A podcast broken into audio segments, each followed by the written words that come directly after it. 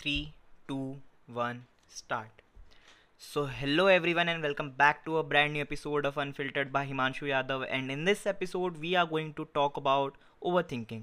Overthinking ने कैसे मेरा कुछ समय ख़राब करा, कैसे मेरी लाइफ में एक नेगेटिव इम्पैक्ट छोड़ा, और बहुत से लोग आज के एपिसोड के साथ में रिलेट करेंगे क्योंकि किसी ना किसी रूप में कोई ना कोई आज के टाइम पे ओवरथिंकिंग कर ही रहा है। क्योंकि जैसे जैसे हमें पता है कि कोविड का टाइम आया और उसके साथ में ही लोगों में बहुत सारी मेंटल हेल्थ इश्यूज़ आए, और उसमें सबसे ज़्यादा कहें तो एक मेन रीज़न एक मेन चीज़ है ओवरथिंकिंग और प्रोक्रेस्टिनेशन। सो आज हम ओवरथिंकिंग और प्रोक्रेस्टिनेशन पर ही बात करते हैं। So let's get started.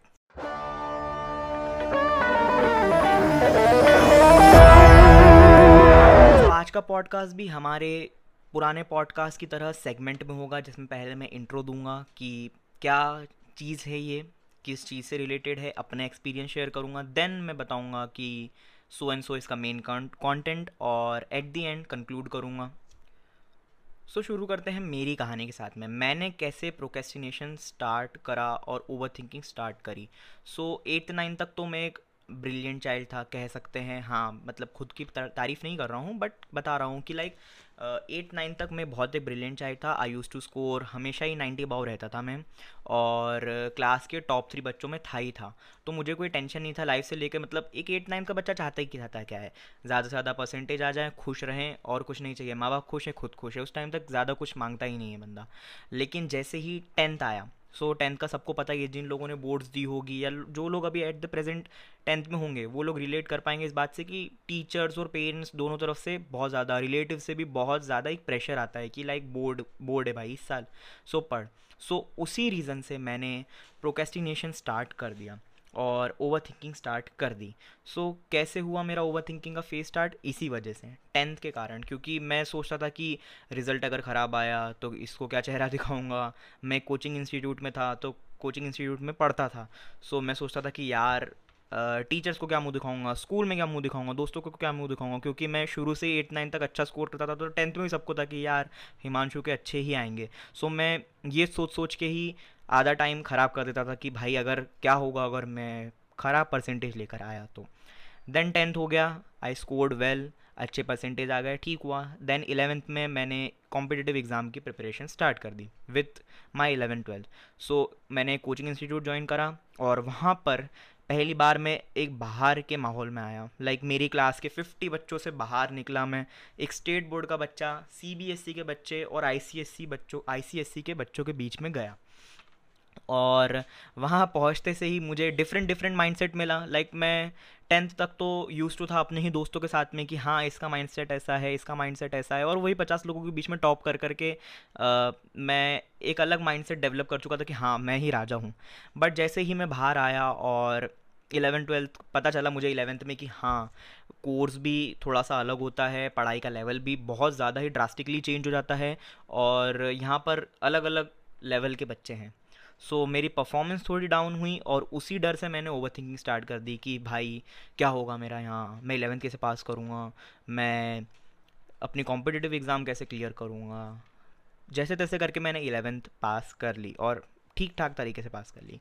But twelfth आई, और ट्वेल्थ आते से ही मार्च ट्वेंटी ट्वेंटी में as you all know lockdown लग गया कोविड के कारण, एंड uh, मेरा सेप्टेम्बर में ट्वेंटी ट्वेंटी में कॉम्पिटिटिव uh, एग्ज़ाम का, मेरा एनडीए का सीरियस अटैम्प्ट था। उससे पहले मैं अटैम्प्ट दे चुका था, फर्स्ट अटैम्प्ट नहीं था बट मेरा एक सीरियस अटैम्प्ट था ट्वेल्थ का। सो so, उसी की टेंशन थी कि भाई लॉकडाउन भी लगा हुआ है, पढ़ें भी कैसे, मैं पढ़ भी रहा था और टेंशन भी ले रहा था कि भाई क्या होगा मेरा, इतने सारे लोग और इतनी नेगेटिव साइड चल रहा था, भाई किसी को बीमार, कोई कॉलोनी में बीमार हो जा रहा था, तो अपने को लग रहा था कि कहीं हम ही बीमार ना हो जाएं, और ऐसी ऐसी चीज़ें, नेगेटिव चीज़ें देख देख के मेरा ओवरथिंकिंग का लेवल बढ़ता गया। और ट्वेल्थ तक, मतलब ट्वेल्थ मेरा पूरा ओवरथिंकिंग प्रोक्रेस्टिनेशन में ही निकला। प्रोक्रेस्टिनेट करता था कि भाई आज पढ़ूंगा, कल पढ़ूंगा, परसों पढ़ूंगा, और भाई बहुत सारी चीज़ें, मुझे अगर फिफ्टी टास्क रहते थे मेरे, फॉर एग्जांपल अगर पचास टास्क रहते थे मेरे, सो मैं ट्वेंटी भी नहीं कर पाता था। देन धीरे धीरे करके मैंने ट्वेल्थ में ये आदत हटाई प्रोक्रेस्टिनेशन की, और दस टास्क ही करता था, सोचता था कि दस करूँगा और दसों के दसों को कर देता था। सो so, हाँ मैंने प्रोक्रेस्टिनेशन से तो डील कर लिया ट्वेल्थ में।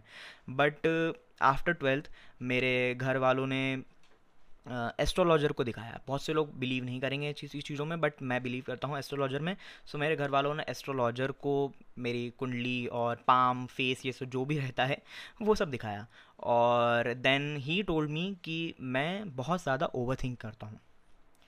सो so, मैंने फिर इस चीज़ के बारे में तब जाके रियलाइज़ करा कि मैं टेंथ इलेवेंथ एंड ट्वेल्थ मैंने तीन साल अपने ओवरथिंकिंग करी है, जिस चीज़ के कारण मैंने अपना बहुत सारा मेजर टाइम जिसको मैं अपने रिज़ल्ट अच्छा करने में यूज़ कर सकता था वो चीज़ ओवरथिंकिंग है।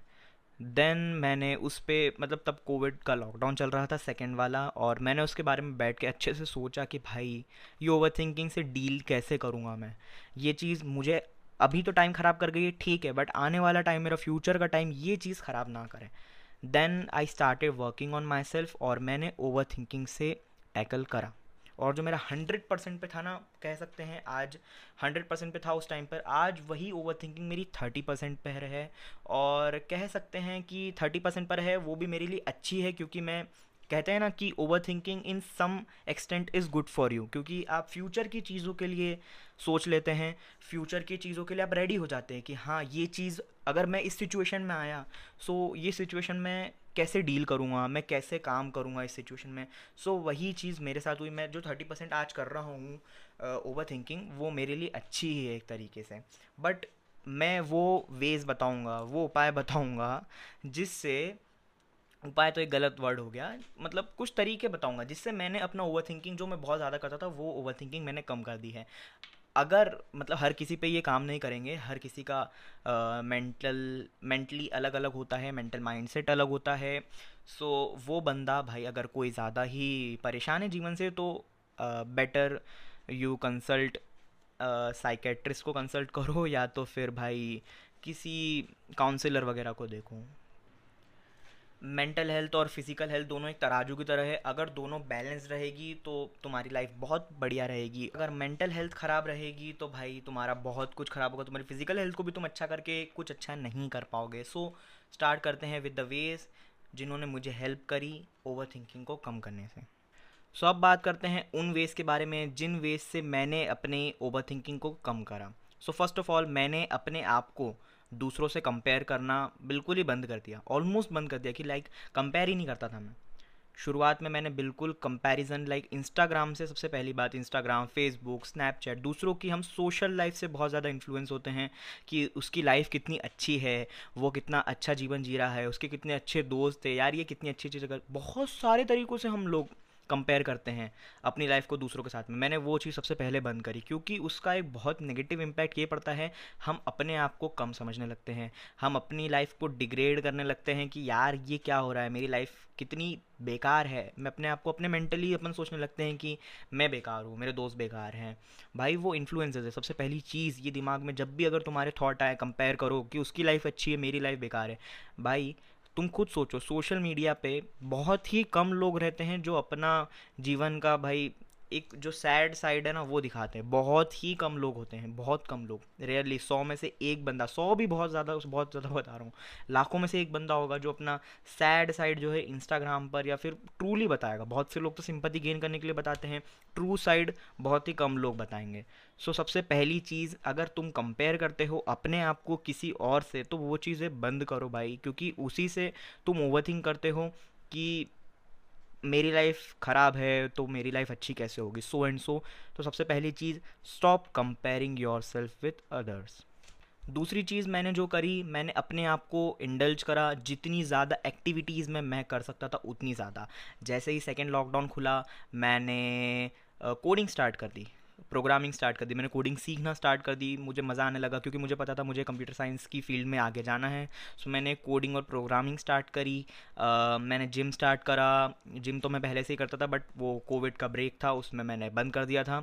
एंड uh, मैंने मॉर्निंग uh, वॉक, दोस्तों के साथ घूमना, रीडिंग, राइटिंग, थोड़ा बहुत अपने जर्नल्स बनाना, मैंने आज क्या करा, डायरी लिखना, छोटा मोटा मैंने काम ऐसे स्टार्ट कर दिए जिससे मुझे तो सेटिस्फेक्शन मिले, साथ ही साथ मैं ओवरथिंक ना करूं। क्योंकि जैसे कहा गया है हमारे पूर्वजों द्वारा कि खाली दिमाग शैतान का घर होता है, सो so, वैसे ही अगर खाली रहेगा दिमाग, तुम शांत कहीं पर पड़े हो बिस्तर पे कि हाँ भाई फ्री टाइम है, तो तुम उल्टा उल्टा सोचते ही रहोगे। सो so, बेटर है कुछ ना कुछ काम करते रहो तो तुम ओवरथिंक ही नहीं करोगे। और प्रोक्रेस्टिनेट करते हो तुम कि आज करूँगा कल करूँगा, तो भाई सौ टास्क मत बना ले।